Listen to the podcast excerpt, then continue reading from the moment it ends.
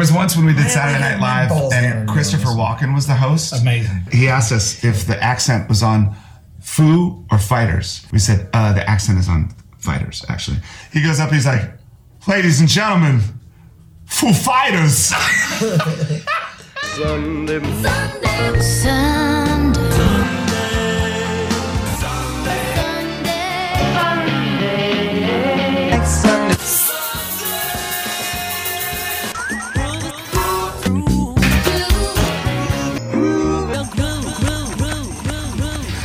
I'm Chris Walken. I'm hosting Saturday Night Live this week with musical guest Foo Fighters. I don't know why, but I, I assumed that you were Chinese.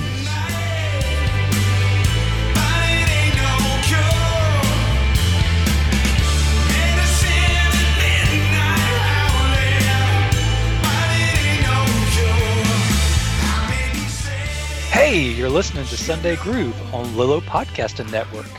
I'm your host, David Sunday. I'm back with another show talking about Foo Fighters. As you could tell last month, I love the band. Um, excited anytime they do anything, whether it's just a new track or whether it's a I don't know anything new from them. I get excited. So they dropped a new album on the 5th of February, Medicine at Midnight. Once again, I'm not here alone. I have my friend Andy Helene. How are you, man? Man, I am so hyped up to talk about this album. Uh, thanks for having me back. Of course, man. I'm I'm always happy to have you on the show, and I've been so hyped for this album because what was it? Maybe like a month and a half ago they released "Shame, Shame," something like that. Yeah, I think it was around Thanksgiving. Something. Oh wow, yeah. okay, yeah. Because I remember it being that was the first um, song they released from it, and um, that was before they had said when the album was coming out. Um, so yeah, there's been a kind of a slow build, and then they started to get building up a little bit more momentum, momentum by releasing more songs from it. Um, but thankfully, that time has gone by, and there's a whole album. Um, so we're going to do something different this episode, whereas the kind of the whole episode is going to be current spins, but I kind of want to flip the show a little bit and do the main topic at the start of the show. So we're going to go straight in and do a Medicine at Midnight review, and then the um, second part of the show will be kind of just current spins in general. So, um, so Andy, uh, what what was your anticipation for this album? Was this something that you were uh, prior to like Shame Shame to like? Did you know the album was recorded? Did you know much leading up to it? Um, I remember about this time last year, they were talking about because 2020 was supposed to be their 25th anniversary, so they were doing a tour uh, called the Van Tour, and I think they were going to try to, um, I think they were going to recreate uh, the initial tour that they did for the first album, where they were playing like, um, I think like um, small clubs or something in those towns. Well, now they were going to play um, arenas in those towns, but then it was like right as soon as they announced it, the world kind of shut down and they canceled the tour. Or I think they were going to postpone it to December, and then uh, so that's everything got put on hold. I think even the talks of the album too, because I think it might have been finished at that time as well. So everything got pushed back for those guys. So it kind of built uh, some hype or whatever because I'm like, okay, I'm hoping these guys are still going to release something. And then you had Taylor Swift doing like surprise albums. So I was like, man, it seems like I think I was even texting you one time. I was like, it seems like Dave Grohl would be the type of guy who would just like drop an album just because he's Dave Grohl. But then I think Right. I think we were texting and it's like, well, he's still on a major label, so he's probably tied to like whatever promotion they want to do for it. Otherwise, he'd probably just drop it like, you know, the next day or something. Right. Kind of like how he did those random um, Hanukkah sessions that were just like out of nowhere, um, and that was dropped daily. Um, Um, yeah, or even like I think they something a couple years ago where they were gonna play like Lollapalooza or something in Chicago. They did a surprise show at like a venue, uh, like some little tiny club in Chicago, Metro or something. I think like two days before it, they're like, "Hey, uh, tickets are going on sale tomorrow for our show." Like a few days later, and it sold out in like a minute. right. Well, I don't. Do you remember um, the Wasting Light era? Like there was, I think that was when they were booking themselves as the Holy Shits, and they would um, do little club shows, and they um, so people didn't actually initially like because like social media was around, but it wasn't quite as big. Or maybe that was 2007. There was somewhere point in there they did some small shows. Oh no, I Um, didn't know that, but you just like reminded me of something else. It might have been the Wasting Light uh, uh, promotion um, run, but it was either Mm-hmm. you or another friend of mine, Brock, uh, that told me that they had uh, done like some contest where they were playing people's garages. Yes, they did do that. I watched Yeah. every single one of those on YouTube. They're probably still there, but yeah, uh, um, it was really cool because like even a couple of them they had people jam with them. Yeah. Um, and they're because one was a barn show, which was uh, probably one of the better ones. There were a bunch of people um, out there in the barn, and one guy got to play guitar on a couple songs. Yeah, so it's like I guess they're like a huge band, but they still try to get in touch with that smaller side. Whatever. So it Mhm. kind of, I guess, separates them from other artists. Right. Um. Sorry, what you said just made me think of that. That's, um, but that's probably too far of a tangent to go back to those days. But i- i- if Oh, you're no, a it's fine, fan like us, um, definitely check out like it's, it's probably like Wasting Light Garage Tour or something like that, or House Tour. Uh, like I said, I think there are like four or six of them. Um, I'll have to look up Yeah. the holy shits though, or at least beep that out. The holy beeps. Um, I think that was them because I, I think Soundgarden was New Dragon. I think is what they uh, did theirs under, and they did a couple surprise shows. Um, but yeah, I could be completely wrong on that name. I probably am, but it, it, somebody's definitely booked under that before. Um, so yeah, I remember some point I read that they'd record the new album back like in February of last year. They finished it, and uh, it was right before Shame Shame came out, and I was really irritated that they were delaying, and I was like, I kind of need some new music, and then they finally put out Shame Shame, and it was one of those things where it took me a bit to really get into it, and I eventually did. Um, but I, I now like listening to some recent interviews. I understand why Dave did what he did because he wanted to surprise people um, with a different side. Because he was like, if I just uh, thrown out No Son of Mine initially, then everybody, you know, just like, yeah, it's different, but it's still kind of a typical Foo Fighters song. So he's like, he really wanted to get people's attention that hey, this is going to be very different. Um, Um, yeah, because I think, um, yeah, the last couple albums, it's like their first like single is always the big rock song, like the Pretender, or Mhm. like Rope was the first one, or what was that um, from Sonic Highways? Uh, you know, Uh, you had Something from Nothing. from nothing. So yeah, it's always that in your face like song. So hmm yeah, so I can see why he would do that too. Well, yeah, even going back to uh, all my life, you know, back in one by one era. Um, so yeah, it was definitely always the punch in the face kind of rock song, and um, so yeah, this time he was just like, no, let's do something totally different, show people a different side. And did you watch uh, both that and the um, new version of Times Like These they did? I s- still actually didn't see the Saturday Night Live performances, but I did see the Joe Biden like inauguration where they did like times like these, right? So it would have been about the same, I think, right? It was kind of slowed down. Yeah, slowed down. Uh, Rami Jaffee was kind of more featured, like on Yeah. his keyboards and stuff. Yeah, it's probably the same thing. I know Dave kind of gets on a kick for a little while there, and he'll do a certain style of songs, uh, of reimaginings of songs, kind of like how they did uh, for Skin and Bones. But um, I thought that was pretty cool. So yeah, I guess um, we can just tackle the album song by song because it's it's a short album. Um, that was initially one of the things, other than the anticipation of the album and not knowing when it was going to come out, was when I found out it was only nine tracks. I was pretty disappointed uh, because that's a pretty short album. Um, kind of brings back memories of uh, Sonic Highways because that was only eight songs. Um, but as the songs came out, I was, you know, I'm like, well, all of the songs have been strong so far. So if they're all good, then I guess nine songs is okay. Oh Um, yeah. Uh, trim the fat, I guess. Right.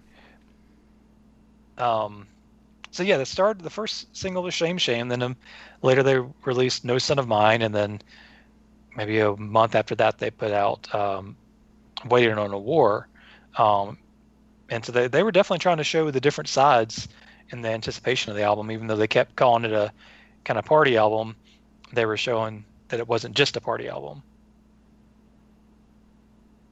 So I know when we talked off air a while back, you weren't crazy about the first three tracks. Did they ever grow on you? Um, yeah, like I'll say, yeah, shame, shame. Um, it was different, but it didn't really do a lot for me. But it, it's weird. It didn't do a lot for me, but it didn't like dilute like my hype for the album because I still wanted a new Foo Fighters album because I know that sometimes, um, if you're really don't have high expectations or something, you might end up being surprised, and they always usually kind of deliver like something good. You can count on them.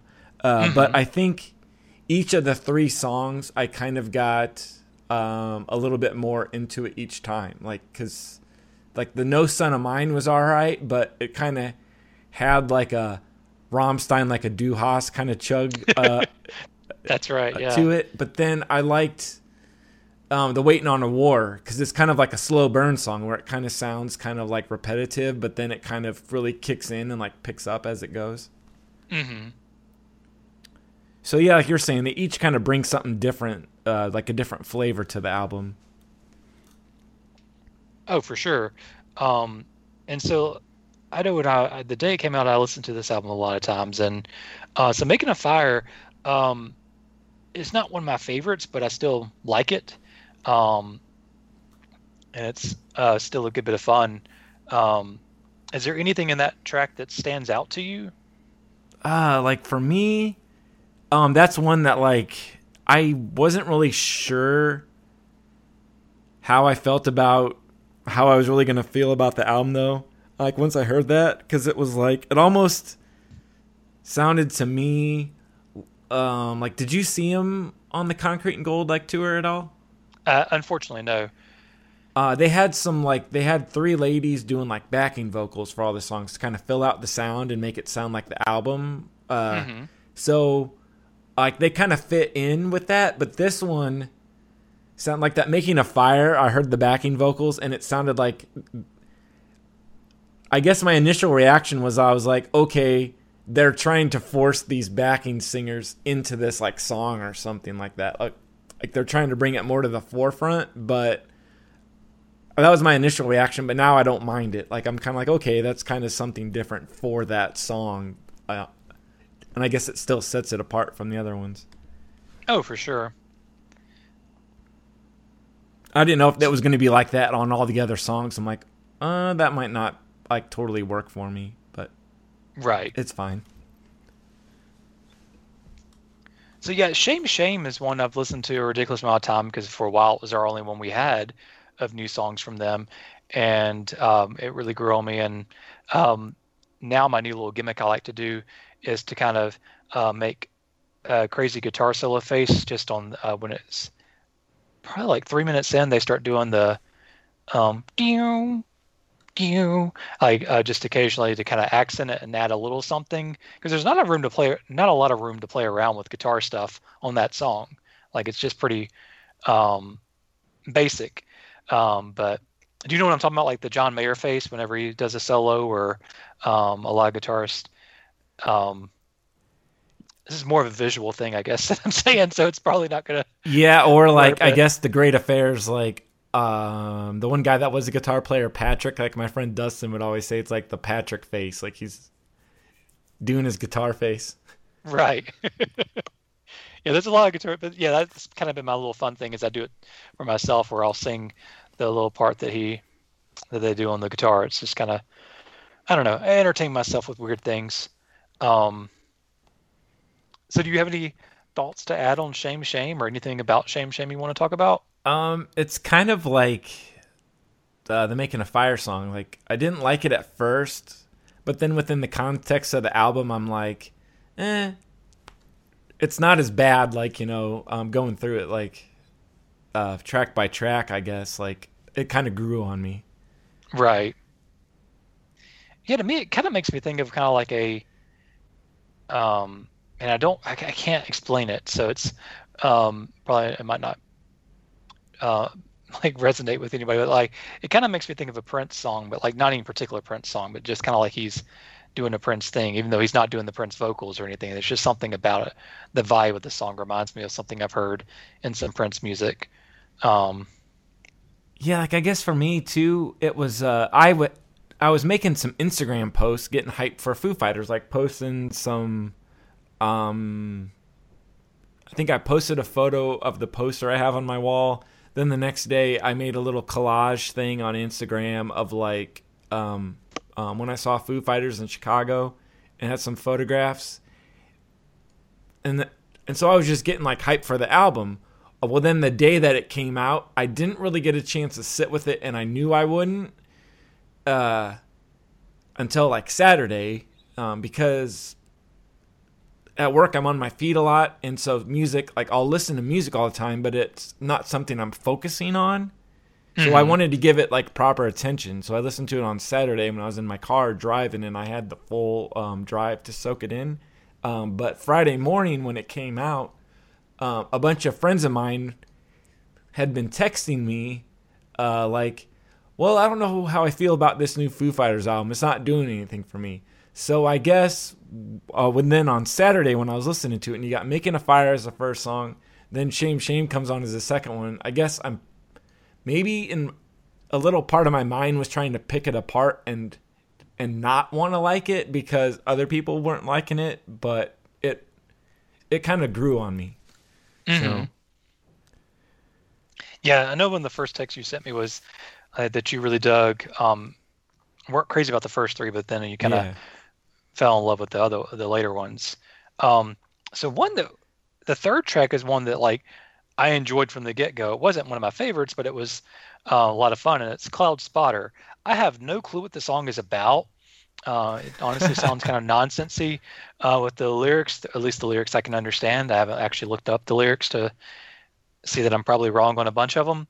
But there's a really weird thing about the song that I don't know if you have caught. Like, um, like during the verses, it'll be like cloud spotter, and then he'll do a spoken word, cloud spotter. Like, did you notice that? yeah. that makes me laugh every single time. Like, it's just such a weird thing. It's not not even like his normal speaking voice. It's like he does it a little low, a little lower than his typical speaking voice, and it's just I'm like, whose idea was this to to do the let's you know he's singing kind of soulful with a female vocalist, and then Cloud Spotter, Cloud Spotter. Um, but it just makes me like I don't know. It's still uh, I actually really like the track, but that's just something that's kind of a bizarre choice for me. It's like, like yeah, Dave, just do a spoken word backing vocal. um, um, you know that's something uh, that that Cloud Spotter song was. Yeah, like how I I guess I told you the first three songs I was kind of like eh at first, and then the back half kind of like really kicked in. Mm-hmm. I feel like Cloud Spotter is one of those examples of how like before the album came out, they're like, oh, it's going to be a dance rock album. That's like the dance rock track. I feel like, and oh yeah, um, is that something that like I got a vibe? Like I guess I haven't, um, I haven't listened to the album in like two years uh, since we talked about Queen, uh, but like I only listened to it like once um, through. But is that something that's kind of like a hot space kind of track? Um, well, it's not as '80s as that. Um, because uh, because uh, Hot Space was like the only Queen album, thankfully, that uh, had the like the most '80s sounding yeah. thing. Like they gave into the trends too much and had the very electric drums and or like the um, game or something. It could have fit like in in there. Maybe so.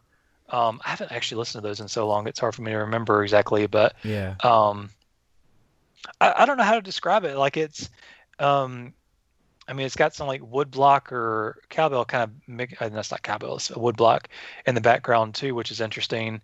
Um, and like towards the end, then he starts like just screaming, and they kind of like rock it out like reminds me of like White Limo at the very end of it. Yeah. Um, but I don't know. It's definitely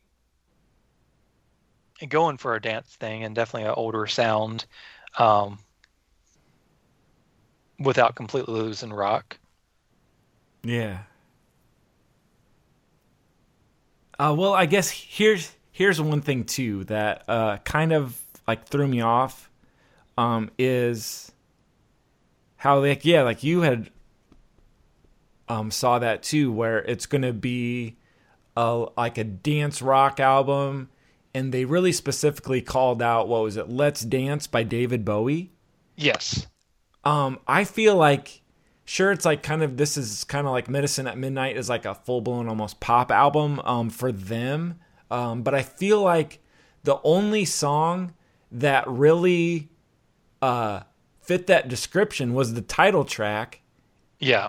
And it's like I wonder if maybe they described the album to somebody and used the David Bowie thing and said that um, song as an example. And then the media or whoever was interviewing at the time just kind of zeroed in on that. And it's like, okay, it's David Bowie. This album is going to be all like David Bowie when it's really not. But they just needed something to, uh, for a headline or something. Well, even Dave himself like has said that in multiple interviews too. Um, like he for whatever reason, like honestly, it was like he kind of misdescribed the album because yeah, I mean I've never listened to the whole Let's Dance but album, but um, it's not like the whole album has an '80s vibe or it's not like every song is dancing. So I don't know. Um, It's definitely something they latched onto and just kept consistent with their review, uh, reviews description of it. Yeah, like maybe he had to oversell it or something or or like whatever. I don't know, but uh I guess I was expecting something else and then I didn't get that and I'm like, well, like I guess that's better because this has more flavor than just being a straight up David Bowie thing. Right. Oh yeah. Um and I oh, um sorry to go back to this as well too, but thinking about the David Bowie comparison, it had me reflecting back on Concrete and Gold, which is another album of theirs that was kind of uh maybe hit or miss for some people. Mm-hmm. And that one in the um, interviews uh, that I read for that one, he said it was going to be Motorhead meets Beatles. So in my mind, my wheels in my mind started turning, and I'm thinking like, oh my god, this is going to be like this super huge like sounding album, but that's kind of an unfair description too, because really a couple songs only sounded like that too. Yeah, only like Run kind of had a Motorhead thing occasionally, and there were maybe a couple other tracks, but like really with me on that album, it made me think more of Pink Floyd in moments. Yeah. Um, with the ominous uh, guitars and um, the backing, like layers of backing vocals and all that kind of stuff. Um, Oh, dude, I didn't even think of that uh, Pink Floyd comparison, but Concrete and Gold almost has that kind of like "Welcome to the Machine" almost kind of droning thing. So yeah, you're you're spot on with that. Yeah, it's uh, it's not something I noticed throughout the whole album, but definitely the the track "Concrete and Gold" is definitely Yeah, yeah, uh, very much a Pink Floyd sounding song. Um, um, good ear, man, because I didn't even think that till you just said that. Now, oh wow, uh, yeah, it's one that's like I've not listened to a ton of Pink Floyd, but um, I definitely know kind of their typical sound, and um, even though I know they've done all kinds of stuff, um, yeah, uh, I, I'm weird about like I, I'll zero in on something that I'll just catch. I can't always put it into words, but like I, I'm like that definitely makes me think of this. Um, so then it gets us to track four, "Waiting on a War." Um, I'm. It depends on the mood I'm in if I like that song. Hmm. Like I like it as a song. I think it's a good song, but I think after listening to it so many times, it was one I kind of started skipping. Um, is that one that's grown on you or lessened on you or about stayed the same? that's one that like it stayed the same. I think it's a good like single too. Probably one of their best uh, like singles uh, since the um, I would say since Wasting Light. Not that like uh, something from Nothing or anything from Concrete and Gold didn't stand out, but I feel like it's more uh, like it stands out more to me or something because like because like something from Nothing and Run were kind of like how we already talked about it. They were kind of maybe the same or the big like rock song vibe, whereas. Mm-hmm. Like this one, I was kind of like, okay, I wasn't expecting them to put out something like this. Right.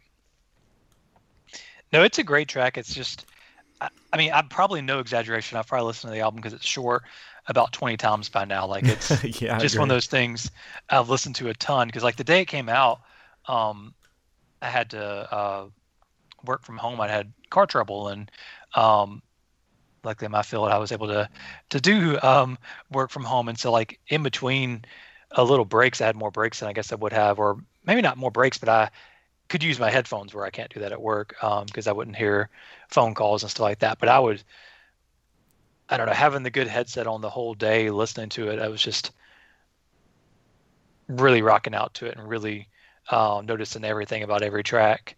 Um, I guess kind of similar if you have a good stereo. Um, I don't have that great of a stereo, so I a lot of times just listen to uh, with my nice Bluetooth headsets. Um, and so I guess it kind of helps me pick the songs apart, and that kind of led to me just listening to the albums more and more and more because it was just available. Um, so the first track that like I think is just like groundbreaking and so different for them is "Medicine at Midnight," the title track. I adore that track. Like I, um, from the time I heard it, like it just became the one that I've listened to probably the most. Um, at least of once the album came out. Like I've put it on several playlists. It's just something I go back to a lot. Um, I know you mentioned it kind of has um, kind of Well, no, what, what, did you what did you say about it? You can, um, like that one is like for me, that one hits the mark uh, for the description of the David Bowie like "Let's Dance" because it's got like to me, I don't I get lost trying to describe guitar tone. Um, mm-hmm. I don't know how to describe that, but to me, that has that kind of uh, the same tone and the sparseness of the uh, playing in the lead, I guess, as uh, that "Let's Dance" like song where it's Stevie Ray Vaughan's playing it. I think it, or it might have been somebody like Carlos Alomar or something. One of those guys. They're like playing guitar, and that is definitely that like it hits the mark for the David Bowie thing. So yeah, it it really stands out and it it kind of captures what they were going for, I guess. Mm-hmm. Yeah, and it has the extra percussion. Like it's still got a solid drum track, but it's also or a drum recording from Taylor, but there's other stuff going on too. And there was one thing I noticed on there was when there's a guitar solo, um, it kind of reminds me of the guitar solo, and it makes me think of something Gary Clark Jr. would have done. Um, yeah, that's the Stevie Ray Vaughan part, I guess, that they were kind right. of going for. Yeah. Mm-hmm. Yeah. So I I adore that one. It's just fun to dance to, and to me, it has one of the best vocals um, from him on the album. The second verse, uh, like he just gets so like emphatic, but almost like soulful. I don't know if you know what I'm talking about. Um, Oh yeah. I'll remember. Uh, I'm not. I'm not gonna do it. But uh, but it's just so. Uh, I don't know. something different from him. Like it's not something I hear on many songs. Like he does this. You get the screaming Dave on some songs. You get the kind of more melodic. But that this was just like soul um, coming from him, and uh, I loved it. Yeah, you kind of remind me of something too with his different uh, inflection or singing style.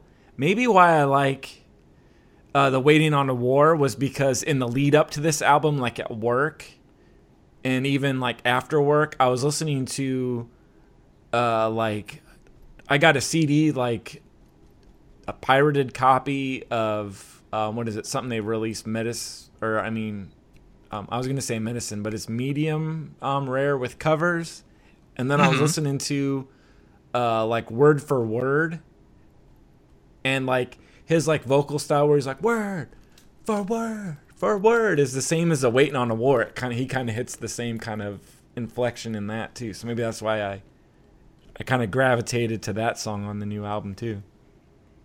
I haven't thought about that song in a long time. It was one I was a lot higher on than a lot of people because, I mean, it's not much to the lyrics, but it's a fun song. Um, and it was just one of the extra tracks that, or new tracks they added to their. Um, yeah, because I think it, it kind of gets kind of lost in the shuffle. Maybe that one and like Wheels. I think those are solid songs, but yeah, they're Mm-hmm. just kind of to some people they might be like extra throwaway songs. Right. Yeah, Wheels he played a lot um, at that era. I know he did at at the show I saw him at and uh, on the Wasting Light tour. Um, but yeah, I don't think I ever saw him footage of him doing word for word. So that's a good callback. Actually, I'm glad you mentioned that one. Um, but yeah, Sorry I- to take us off the track, though. I guess I keep no, it's okay. Uh, yeah, Medicine at Midnight. I just think um, that's just one of his best vocals ever. Um, I mentioned in my last episode. I, I loved it when he covered uh, "Maybe I'm Amazed" because he added some. I don't know, it's just a little different, different type of vocal from him that I didn't even know he was capable of. Yeah.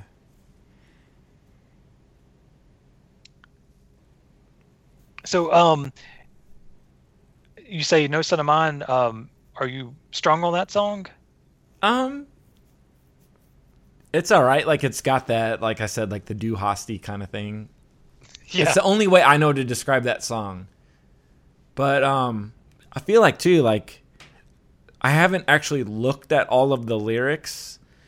Uh, but that sounds like a totally political driven like song. Yes. Yes, and we all know Dave's politics first. too, so it's not really hard to infer or like what he means behind it. You know, it's so funny. I just because it was a good rockin' song, like I didn't even pay attention to the lyrics until like probably fifteen listens in, and I was like, "Oh, this is a very political song." Or, Yeah. uh, so, um, I guess I can be kind of daft sometimes with the lyrics. I just like enjoying the vibe so much that I don't even pay attention. But then, like other songs, it's just like so in your face that you can't do anything but pay attention to the You were just totally dancing. You didn't even hear any lyrics. You just heard the music and felt it. dude i was I, I still do I, I i rock out slash dance to that song almost every single time it comes on um i need to see if i can do the carlton to it i haven't tried to yet but um, i might make it work you need to post that on TikTok or something. Yeah i don't know if i need to ever post uh, any any footage of me doing my dances. I enjoy it a lot. I'll do it at weddings but i don't um i don't know how i'd feel about my house dancing um being public. Um but yeah No Son of is just a great rock song. I think everybody probably if they're listening to this episode has heard that one. Um let me see uh, i don't think i really had anything else on that one uh no uh what about holding poison uh were you pretty strong on that that's that's like might be might be my favorite one, or at least it's one. How I said that Friday. Um, I didn't really sit with the album and like dissect it or whatever because it was just kind of a thing where I I knew I wouldn't have the time to. But uh, when I was getting ready to work, I still wanted to listen to something on it. So other than uh, the three pre-release ones that we'd heard, I was like, all right, um, holding poison uh, sounds like a cool title, so I'll check it out. And I'm like, holy cow, that song just totally hit the spot for me for like the dance rock vibe thing that I had heard it described as. Mm-hmm I like the little like even like the um the opening little part. Do, do, do, do, do, do. That almost has like that kind of percussion-y, like you're talking about the block or something or whatever. Yeah, well, there's definitely. It's hard definitely to describe that kind of percussion, but it hooked me right away. Yeah, and the the guitar intro, um, they kind of have a similar guitar effect that I think it was Garbage that used on one of their albums. It kind of um, it's very brief, like it's just on the intro, and then it goes into a more traditional Foo Fighters tuning, um, or uh, whatever distortion added on it. But like the very beginning, there's something very 90s uh, just for a second that I like a lot. Hmm, I'm gonna have to go back to that then too, and really just kind of um, zero in on the um, intro to see if I can pick that up. Yeah, um, but it's definitely a it's, it's a fun one. It kind of no, that's not the right thing. I don't know. It kind of reminds me of something off Wasting Light in a way, just but not not at all a ripoff of the one of the songs. It's just kind of one of the. Hmm. I don't I don't know how to describe it, so I'll move on. um. So yeah, I like that song a good bit. Um, Chasing Birds, I will say, when it first came on, I was like, snooze. Um, and I, I really wasn't big on it. But of course, as time has gone on, I really dig it. Um, and I'm very happy we get like a full length song that's just beautiful and different. Because like on Concrete and Gold, I remember we joked about it uh, about a month ago or so. Um, but T-shirt, like I loved how it was just so basic and acoustic to start with, just a kind of silly um, yeah. song, and then like it does the whole um, kind of Queen um, come in thing where it's uh, all the harmonies and stuff, and it just rocking in your face, and then it's like over in a minute and a half. And I'm like, why isn't there like an actual song? Like this is it's not really a song. That's kind of a intro. Is really what that is yeah. uh, for the album. Um, so I was glad this time we got a full just acoustic song on an album that I wasn't expecting anything acoustic other than Waiting on a War. I feel like uh, the Chasing Birds, though, like not to say it's a bad song at all. I feel like it should be, um, it should be moved up a couple to the middle, so it's like the breather right in the middle, maybe like the end of side A, or it should be the end of side B.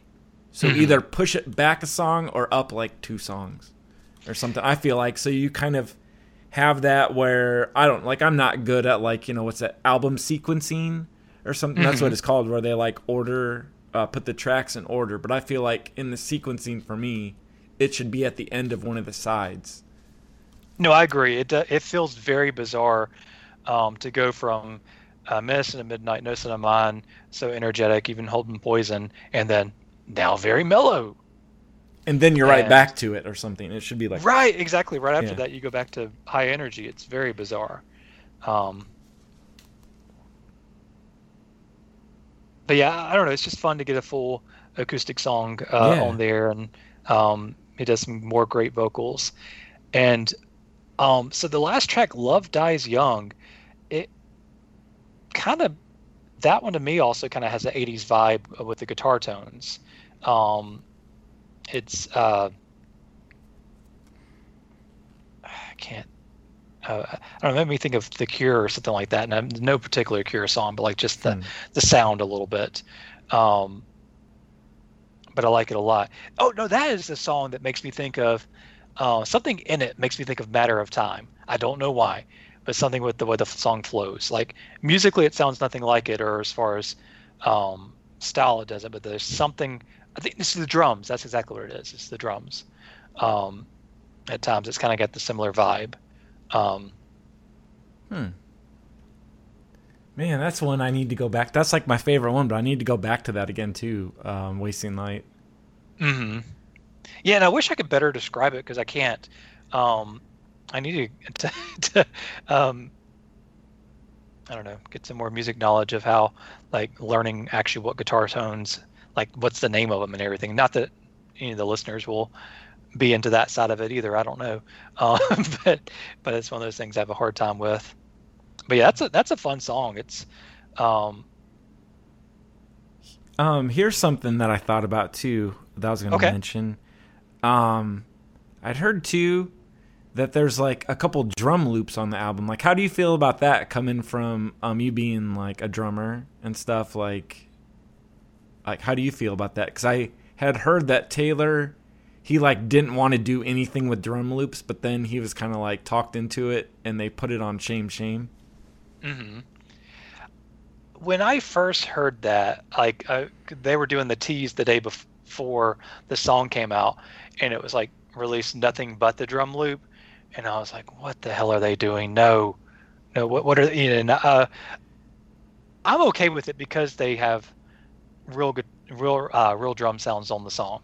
Like I am fine with digital drums on certain things, but I don't like it as the only percussion. On, Yeah. Unless it's like electronic music.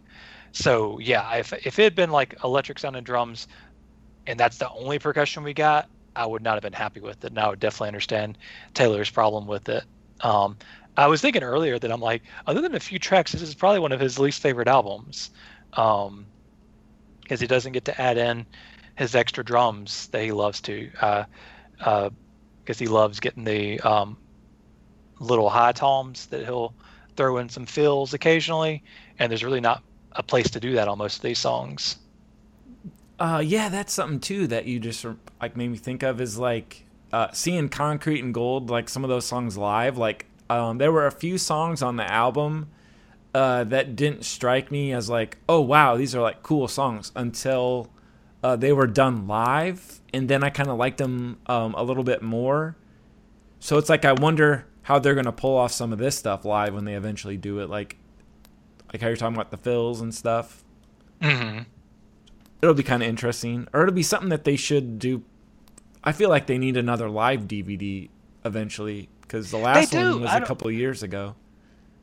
No, the ten last years now. Yeah. Uh, yeah. The uh, let's see. Uh, the Europe one, right, or the Wembley? Wembley, yeah, that was that was their last one because they did back to back that Skin and Bones, and then they did uh, Wembley like the next year. Um, yeah, it's been weird to me. As, as successful as Wasting Light was, I would have thought there would have been another uh, DVD after that, um, but there hasn't been. So yeah, I, I, definitely want more. I hope they do another live stream like they did um, after Shame Shame came out.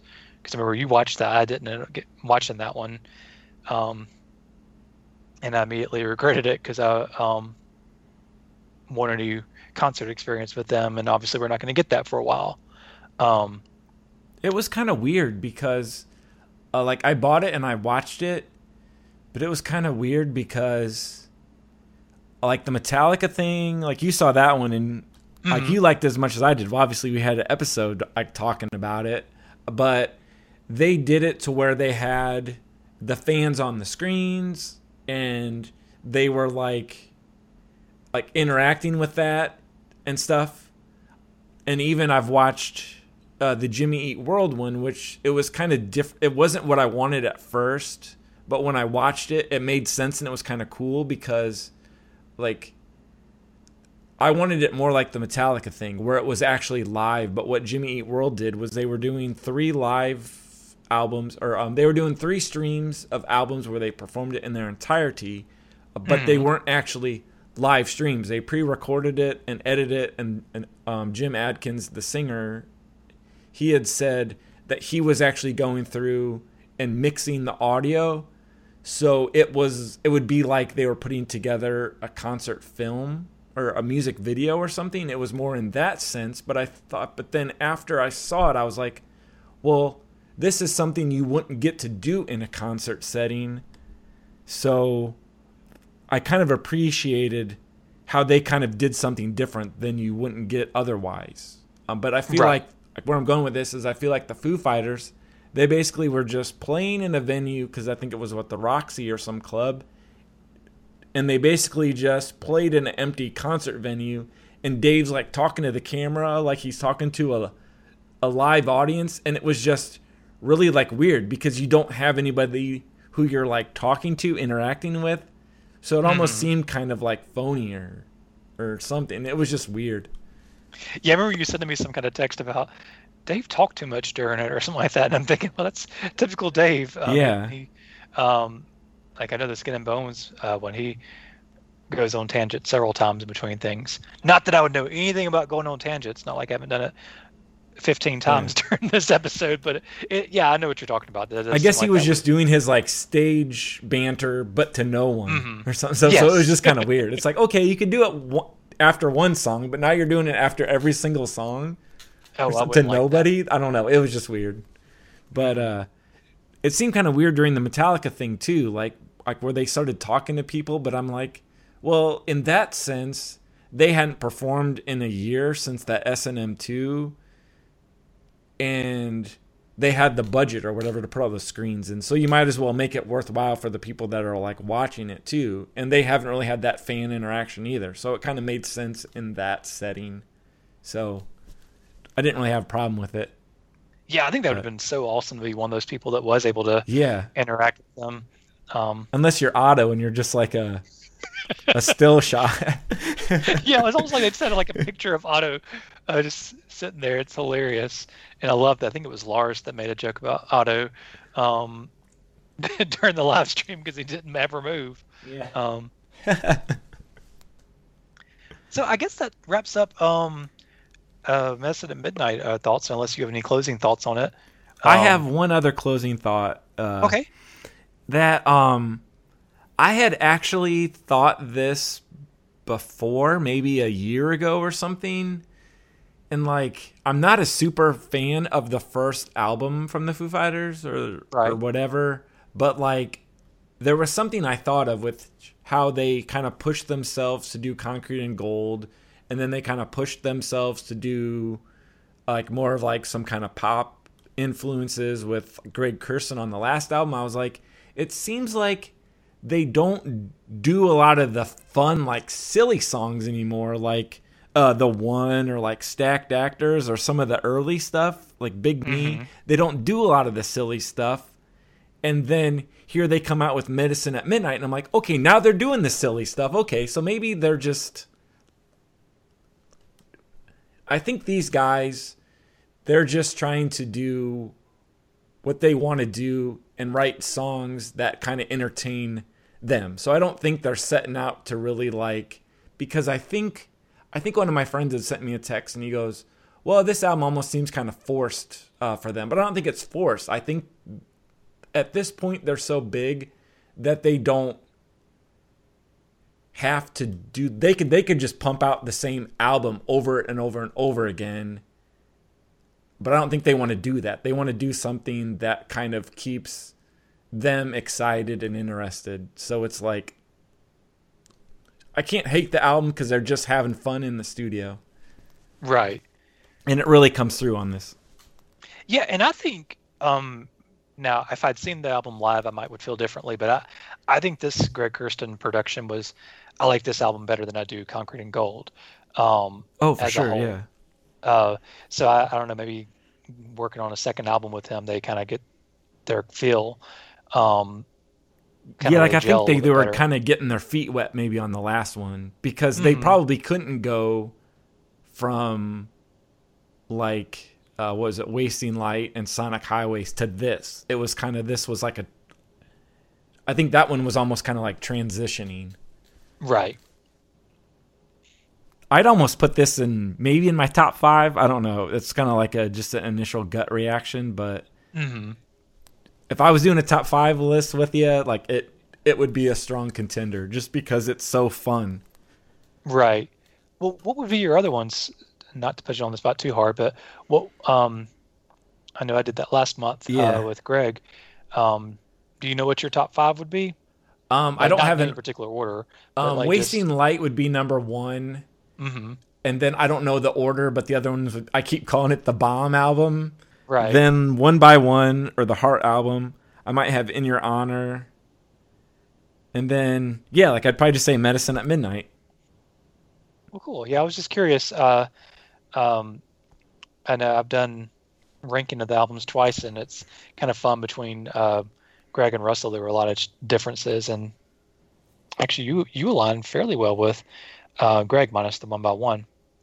But anyway, uh, let's take a quick break, and we're going to come back. And like I said in the first half, we're going to have some other current spins. Won't go as deep, obviously, into anything else, but um, just couldn't resist doing that on some Foo Fighters. So um, don't go anywhere. We'll be right back.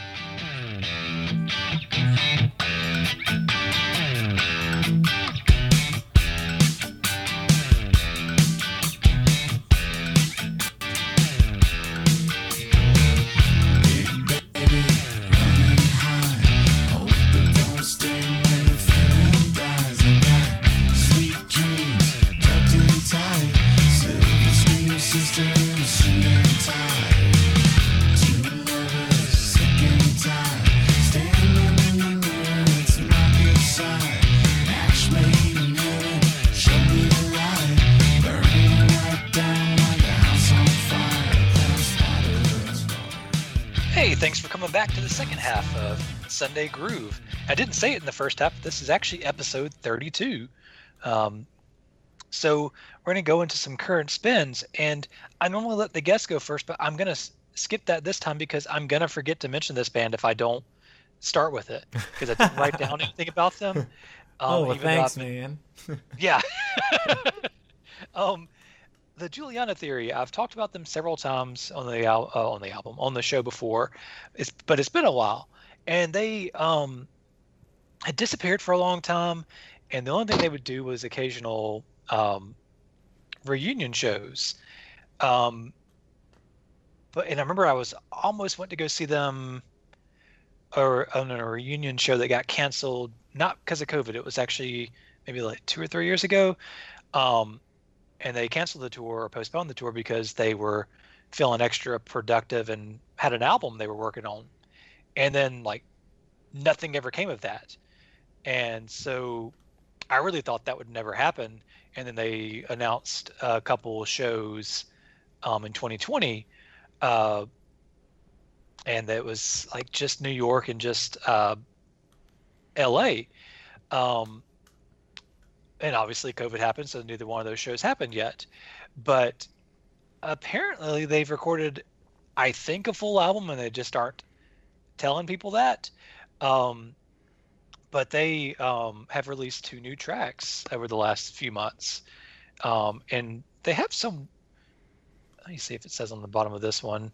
Uh, no, it doesn't say on Spotify. I think it's Equal Vision is their record company now, which I've never even heard of them before. Um, but um, yeah.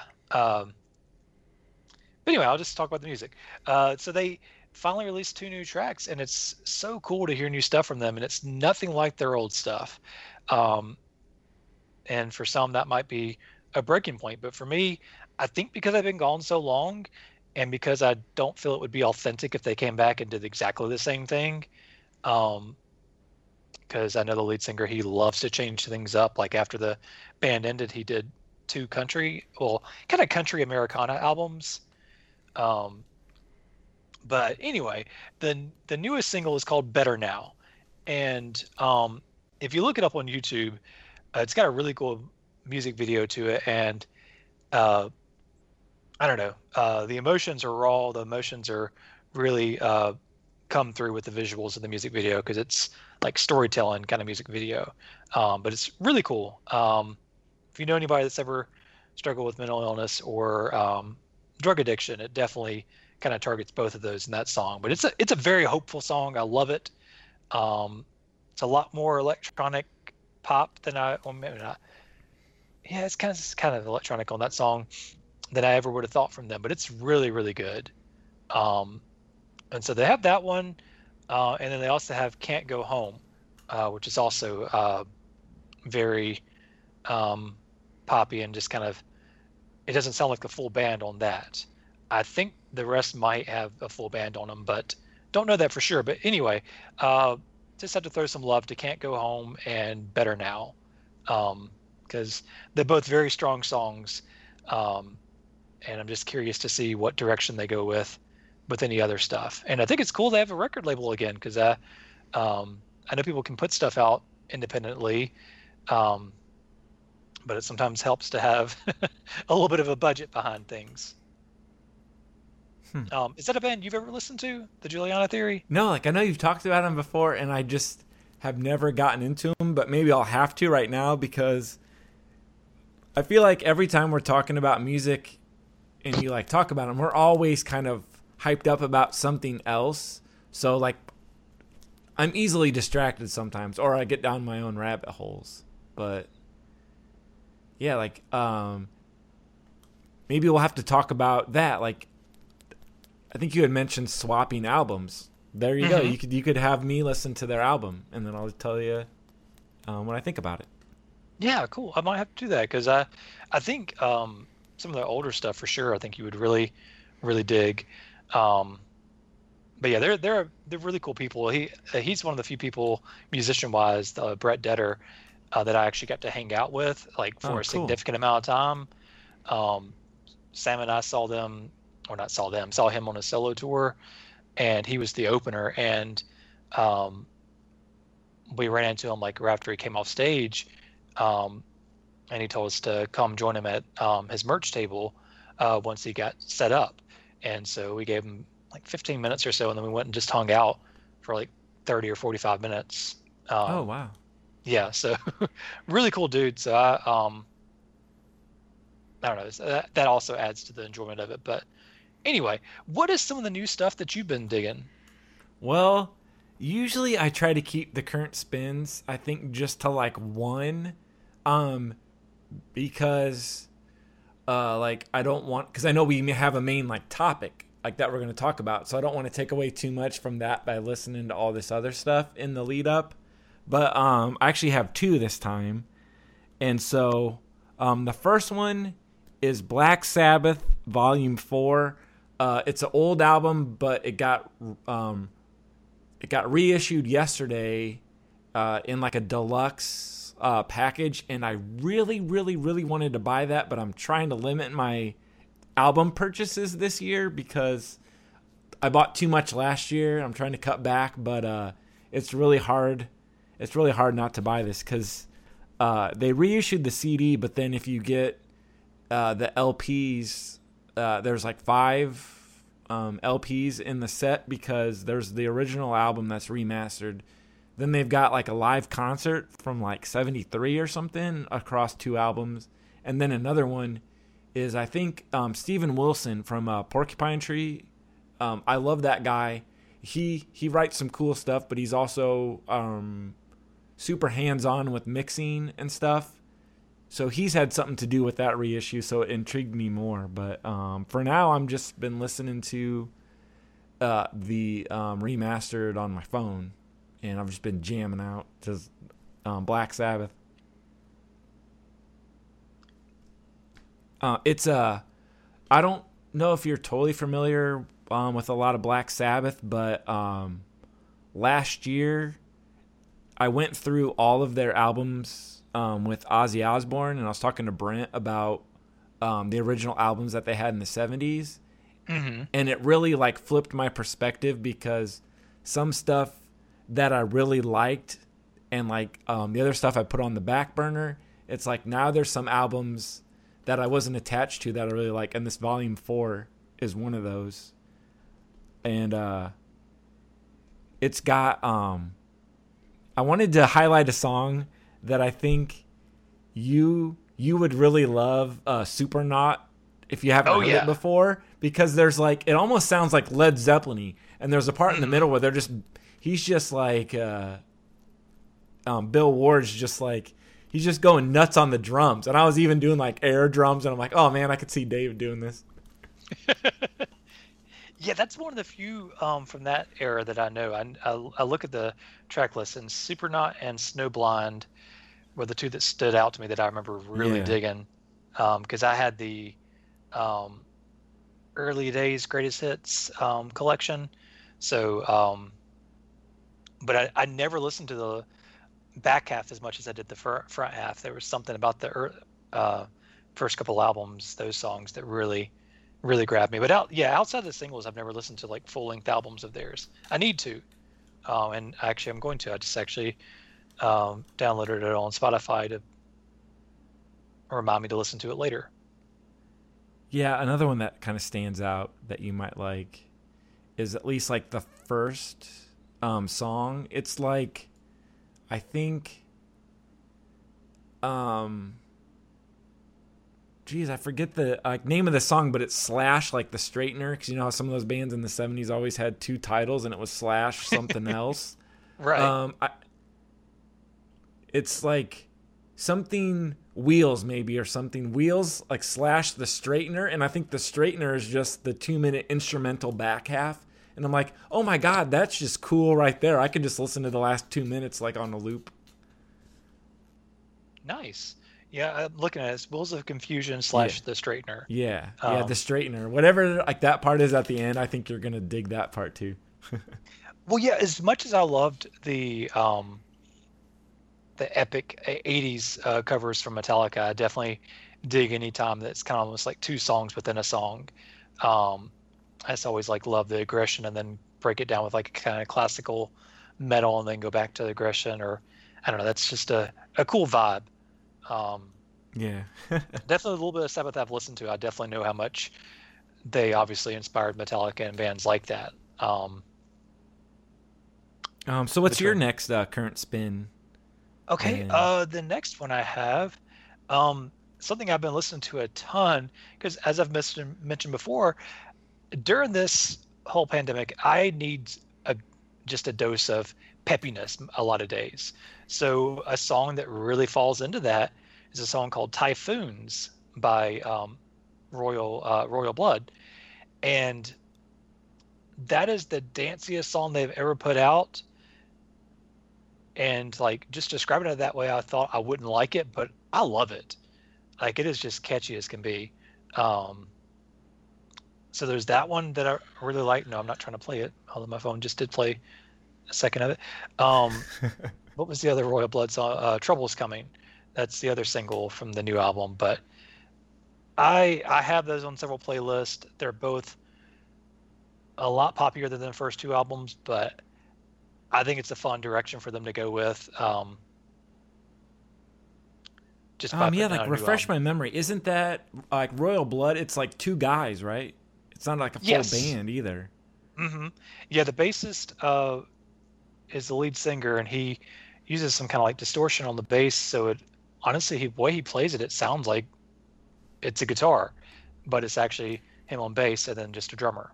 Yeah. Um, the way this album's done, I'm thinking they're going to have to at least have a third person with like keyboard or something to kind of add some of the other sounds. But um, yeah, they're um, they're a British band. Came out in 2014, and their first album's pretty um, just straight ahead rock of just uh, like I said, the bass uh, and drums. But it, it works. It works really well. I'm gonna have to like I'm writing that down like right now to check those guys out again because I kind of fell off the radar with them because I I remember buying uh, their first album at least like digitally and liked it and then I just kind of forgot about them. Yeah, I, I also went through their second album recently, um, and I was really digging it as well. So, uh, just happy for more music from them. Uh, they're a lot of fun, and uh, it's kind of kind of funny that um, they went with kind of a dance vibe with the new stuff too. Um, but as long as it's well done, I'm I'm cool with it. I think people like you're saying people just need something kind of upbeat right now. hmm So I'm all for it. Oh yeah. So what's what's your uh, next one? Uh, my next one is one that I initially didn't have until yesterday. Um, I'm a fan of uh, Damon Johnson. He's he's been in a bunch of different bands over the years. Like he was in Brother Kane in the '90s. Then he played with Alice Cooper and Thin Lizzy and Black Star Riders. In the last couple of years, he's uh, been doing his own solo stuff. And uh, so last year, I got to talk to him and like interview him um, when he was in town. And he was saying he was working on a new album and uh I think it got delayed and stuff too with everything going on in the world. And it's finally coming out um next week. And I pre-ordered it through his like fan camp uh, pain. I think it was crowdfund or Indiegogo or something, and I pre-ordered it like a long time ago. As soon as he posted it, and uh, he had slowly released a couple singles, like pre-release stuff, and then just uh, Thursday, I got an email through the um, the crowdfund mailing list where he said everybody who's uh, who supported the campaign, um, I'm going to give you the album um, a week early digitally uh, ahead of uh, the CD release and the online release. I was like, oh my god, that's pretty cool. So I listened to that um, um, yesterday at work and this morning, and his new album is called Battle Lessons, and it's coming out next week on the 19th. And uh, um, it is it's like a really solid like um, um, rock album. It's another thing where it's like only nine songs, like this Foo Fighters album we talked about, but it's just like straightforward rock and roll for like a half hour, nine songs, and I'm really digging it.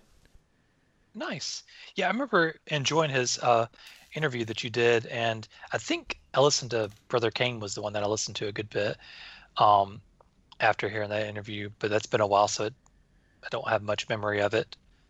Uh, um, one other thing too with the um, um, album release, how he sent the um, or the email came out about um, getting the download. So yesterday, along with the download link, uh, there was something I printed out. It was like bullet points where he basically uh, typed up a sentence about each like song, and uh, I thought it was kind of interesting too. There's one that um, in the interview I think he'd only written like one song at the time, and he mentioned something called like he was telling me like I got a song that I'm working on called "Let the Healing Begin," and he's like, doesn't that sound like the coolest title? And I thought it was going to be at the time like a ballad or something, like you know, it would sound like uh, some kind of I don't know Steve Perry thing or something, but actually it's like a straightforward like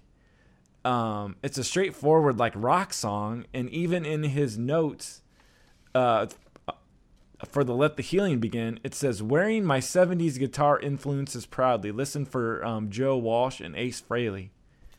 Oh, nice. Uh, so it kind of threw me for a loop because I was thinking it was going to be a ballad, and then it's like a really hard um, um, rock song. And then there's two others that I really wanted to highlight. If anybody is going to check out this album, after it comes out. Uh, there's uh, one like Shadow Country that's a really good song, and he says in his note uh, that it's inspired.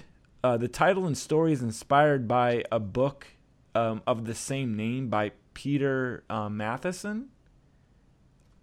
So I might have to check out the lyrics when I get the um, um, album and maybe even read that to see what he's talking about. But then um, there's another one that was Lightning Bolt. And that song's like real awesome too. And it actually says in his notes it was like that was the first song that he wrote and it set the uh, pace and tone of the album. So nice. I thought it was kind of cool. You actually get notes because, like, sometimes I don't know about you, like buying albums, like sometimes I want to know, I guess, where their heads at or what they're thinking with writing it. And even sometimes I'm kind of let down if I buy like a remastered album I'm wanting liner notes in it, and sometimes there's no liner notes, and I'm like, oh, well, I'm kind of let down by that. Yeah, we're in the the days where it's um, maybe on the vinyl releases they might sometimes put more stuff into it, but I know CDs it's really sad. Most of them, some of them don't even come with the booklet anymore, and it's like, man, that's was one of my favorite parts about it. Yeah, you um, just get a cardboard sleeve or something. Right. Yeah, I remember I would just like lay on my bed while I'm listening to albums and just reading the lyrics and reading whatever stuff was on there at the time. So that is cool. Um, yeah, I, I, while you were talking, I looked up. I remember um, after that interview, I fell in love with "And Fools Shine On" by yes, um, Brother Kane, and that is yeah. so good. Um, I, I like, think that's I the first song I heard from Brother Kane too, because it's it's weird. It was at the end of one of the Halloween movies. It might have been Halloween, like the Curse of Michael Myers, and it had Paul Rudd in it. And then that song's over the ending credits, and that's the first time I heard like Brother Kane. so it's kind of weird cool. that it was attached to like a horror movie like that. it's funny to me uh, with Paul Rudd in it, but of course I know he wasn't always a huge star. So yeah, I mean, heck, what what did Johnny Depp that was in one like the Nightmare on oh, Elm yeah. Street movies? Yeah, he was in the um, first one. Okay. Um, so I guess you always have to get your start somewhere. It's just kind of funny to think of somebody that big in a horror movie. Um, oh yeah, because I think this is totally off topic, but like they're uh, they had kind of rebooted or um, like redone the Halloween movies, and I think they did another sequel a couple years ago where they went back and erased like six movies and went and made a direct sequel to the first movie which I think they did 20 years ago, anyways, with the one with Jamie Lee Curtis and that uh, one guy from the teen shows, like mm-hmm. Josh something or whatever. That was the one where they re erased all the movies before it too. So they'd done it before, but where I'm going with it was I saw something oh, like where they're doing a sequel to the last one, and they're bringing back Paul Rudd's character, and they wanted him to reprise his role, but he's uh, he was filming the Ghostbusters movie at the time. Oh, okay. I just thought it was weird that they actually were going to like like have a callback to that. And I think Anthony Michael Hall is playing this character now, which is kind of weird too because I haven't seen him in anything in so long. The last thing I saw him in was Psych. He did uh, a guest appearance for maybe a, one or two episodes. Oh, really? Um, yeah. Have you ever watched Psych? Um, I saw some of the first couple seasons. I think it's it's where the guy isn't really a psych, but or a psychic. He's just really perceptive, right? And he's almost kind of Yes. like a a cheat or something. Yes. He he should have just. Uh, I think his dad's to- a cop, right? So that's how he kind of Yeah. gets some of that knowledge of that stuff. But people think he's like, you know, spot on. Mhm. Yeah. Oh, he's so good at it. Um, I'm like he really could have just gone to the academy and been a legit cop, but instead he does his little shtick, his little silly stuff, and it's very fun. Um, but they love the '80s, so they have a lot of people like Ralph Macchio and other people show up on the show occasionally. Oh, I saw. Yeah, you just reminded me. I saw one with Ernie Hudson, where isn't he the other guy's like dad, and then the mom from the Cosby Show is his mom, Yes. right? Yeah. hmm Yeah. Okay. Yeah, it's a a lot of fun. But yeah, Anthony Michael Hall. That's the last thing I saw him in. It seems so random. Right.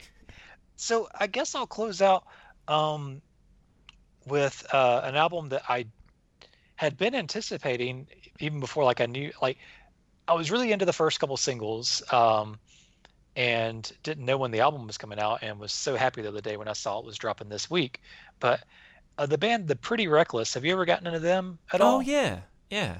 I knew they were working on something. It came out. Yes, came out yesterday. Uh, it's called Death by Rock and Roll, and I don't know that I've listened to any of their albums all the way through. I definitely have listened to a lot of their singles and dug it. Um, but listen to this album probably maybe three times through now.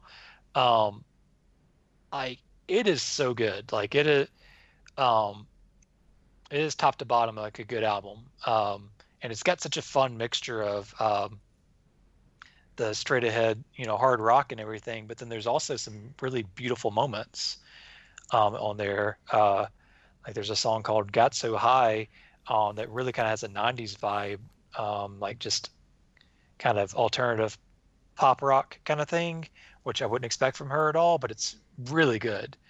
Um, and then "Standing at the Wall" is a really pretty song. Um, but two of the biggest standout tracks. Um, one that came out yesterday. Well, obviously with the album, but I'd not they had not leaked this one yet. Only Love Can Save Me Now, and it's featuring Matt Cameron and Kim Thayil, or however you say it, from Soundgarden. Oh, cool. Oh my God! Like that is a really awesome track. Um, like that is back to like good Soundgarden sounding uh, sound, and then yeah, it works very well. Um, so that one I've been just really jamming to. Kind of, it's kind of funny. Uh, did you listen to last Soundgarden album when they put one out together, like in 2012 or whatever? Yeah, it was like King Animal. Was that the name of the album? Yeah. I think. Yeah. To me, I feel like this song might be better than most of the songs that were on there. Just like, um, I feel like they kind of struggled on that album to put a really good album out. Um, but uh, this definitely shows they still have a lot of good songwriting um, left in them. So hopefully they can figure out a side project where um, Kim Thayil can do, or maybe he is already doing one that I'm not aware of. Um, but yeah, I was just shocked how much I dug this album. Uh, there was the other one I'll mention for rock lovers is "And So It Went," and that one's actually featuring Tom Morello. Um, Hmm. But it's not Tom Morello doing all his sound effect things that he does sometimes. Um, it's just like hard rock, and it's really good. Huh. I'll have to check that out. Yeah. Yeah, and the last thing I'll mention about this song, the album is the song 25. I'm not crazy about the lyrics, but it is such a fun rock song. And then, like in the middle of it, she kind of does a little breakdown that either reminds me of like a little bit of Beatles, a little bit of Queen, just kind of like a little interlude in there that kind of almost doesn't fit the song, but it's so cool for it to happen, and then go back to the regular vibe of the song. So I don't know. I I like it. I'll probably actually officially, you know, actually buy this one um, because I I really really dig it. Um, and I lied. I, am not going to close with that. I had one other that I did not know about until maybe a week or two ago. Um, but uh, Wolfgang Van Halen, he apparently has a, a band now, and it's called Mammoth. And I didn't know much about Wolfgang. I mean, I, I met him real quick uh, when he toured with Tremonti as the bassist oh, cool. on the first album. Yeah. Uh, so I met him then, and I think he even recorded the second Tremonti album, but just didn't tour it because uh, Van Halen was doing a tour at that time. But like, I just knew him as a bassist. I didn't know he actually could sing, and I um, sure didn't know anything about him doing a band. But um, yeah, it's uh, apparently he's dropping the album I think in June. But there's a song called Distance that is really good. Um, so um, it's, I think it's featuring uh, the drummer from uh, the first couple of Tremonti albums, uh, Garrett. I cannot think of his Whitlock, um, but so I'm expecting some really killer drums on that because he oh, is a oh, very yeah. intense drummer. I want to say too, it might have Frank Sidoris from um, Slash and the Conspirators. He might be doing something with that too because I want to say uh, that I've seen some posts about that recently, and I don't follow uh, that Garrett Whitlock, but I follow some of the Alter Bridge guys and stuff, and uh, some of the Slash guys, and I think, I think a couple of them have uh, um, shared some stuff, and I think he debuted that song on a talk show. So I have been. Yes, I think I meant to circle back. Yeah. Huh. Interesting. Yeah. yeah, like I'm gonna have to uh, check that out too after we get done recording. So I got a long list now. Thanks. You're welcome. Yeah, it's um, it was just like I said, I, I uh, was a very unexpected thing, and I think it's really cool. And I think it's really cool that he's able to go ahead and go forward with music at this point because I figured he'd still maybe have a tough time with that just because of his father just dying very very recently. Uh, what was it like five or six months ago maybe? Yeah, it was like October, but maybe it's therapeutic for him, and maybe it was already in the works too. Who knows? I imagine it was. Yeah. Um, yeah, it seems so. like a while ago now. Yeah, because I think it was like mid October. Okay. All the months run together, so I have a hard yeah. time remembering how long anything is these days. Um, but yeah, um, I could go on more, but I don't need to. So I that's the stuff I'm most obsessed with. Um, um, I don't know what my next episode will be. I haven't planned that far ahead, but definitely will continue the once a month uh, thing. And this one will probably come out a little sooner than once a month. Uh, just that I was so excited to talk this album. But um, obviously, I'll be back next month. Uh, let me give you my social media things real quick. So if you want to reach out, um, it's on my computer. It's uh, at Sunday underscore groove underscore on Twitter and sundaygroove.lilo on Instagram. Um, if you want to follow the feed I'm on, uh, the Lilo Podcasting Network, um, we are crap messed up. Uh, we're at Lilo Podcast on Twitter.